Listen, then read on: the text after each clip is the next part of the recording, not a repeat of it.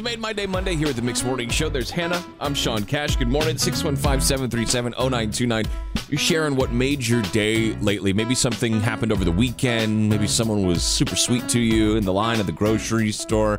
Doesn't have to be anything crazy. Yeah, just something small that put a smile on your face and made your day. Kicking your week off with a little bit of positivity here at Mix 929. By the way, if you like this, if you enjoy Made My Day Monday, we have some great ones on our website too that you can go back and, and kind of relive with us. They're super sweet stories. Definitely make you feel warm and fuzzy to start the work week. That's at mix929.com and the Mix Morning Show replay. Okay, this is Debbie. Debbie, good morning.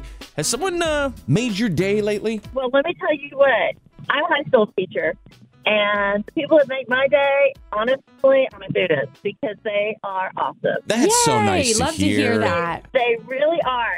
Every day, they just make me smile and make me proud, and they're just hard workers, and they, they're just a great group of kids. Oh, I that's that. awesome. Especially high school, because I feel like that's the age where it can get iffy. E- Right.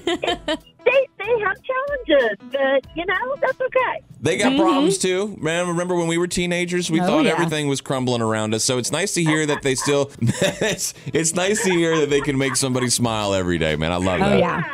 And their parents should be proud too because that's a big thing, man. Mm-hmm. Oh, yeah, absolutely. Well, thanks for sharing that, Debbie. That isn't that nice? Yeah, it is. You know, 'cause I feel like teenage kids sometimes get a bad rap, you know? Oh, yeah. Teenagers kind of freak me out sometimes, not going to lie. Well, not these ones.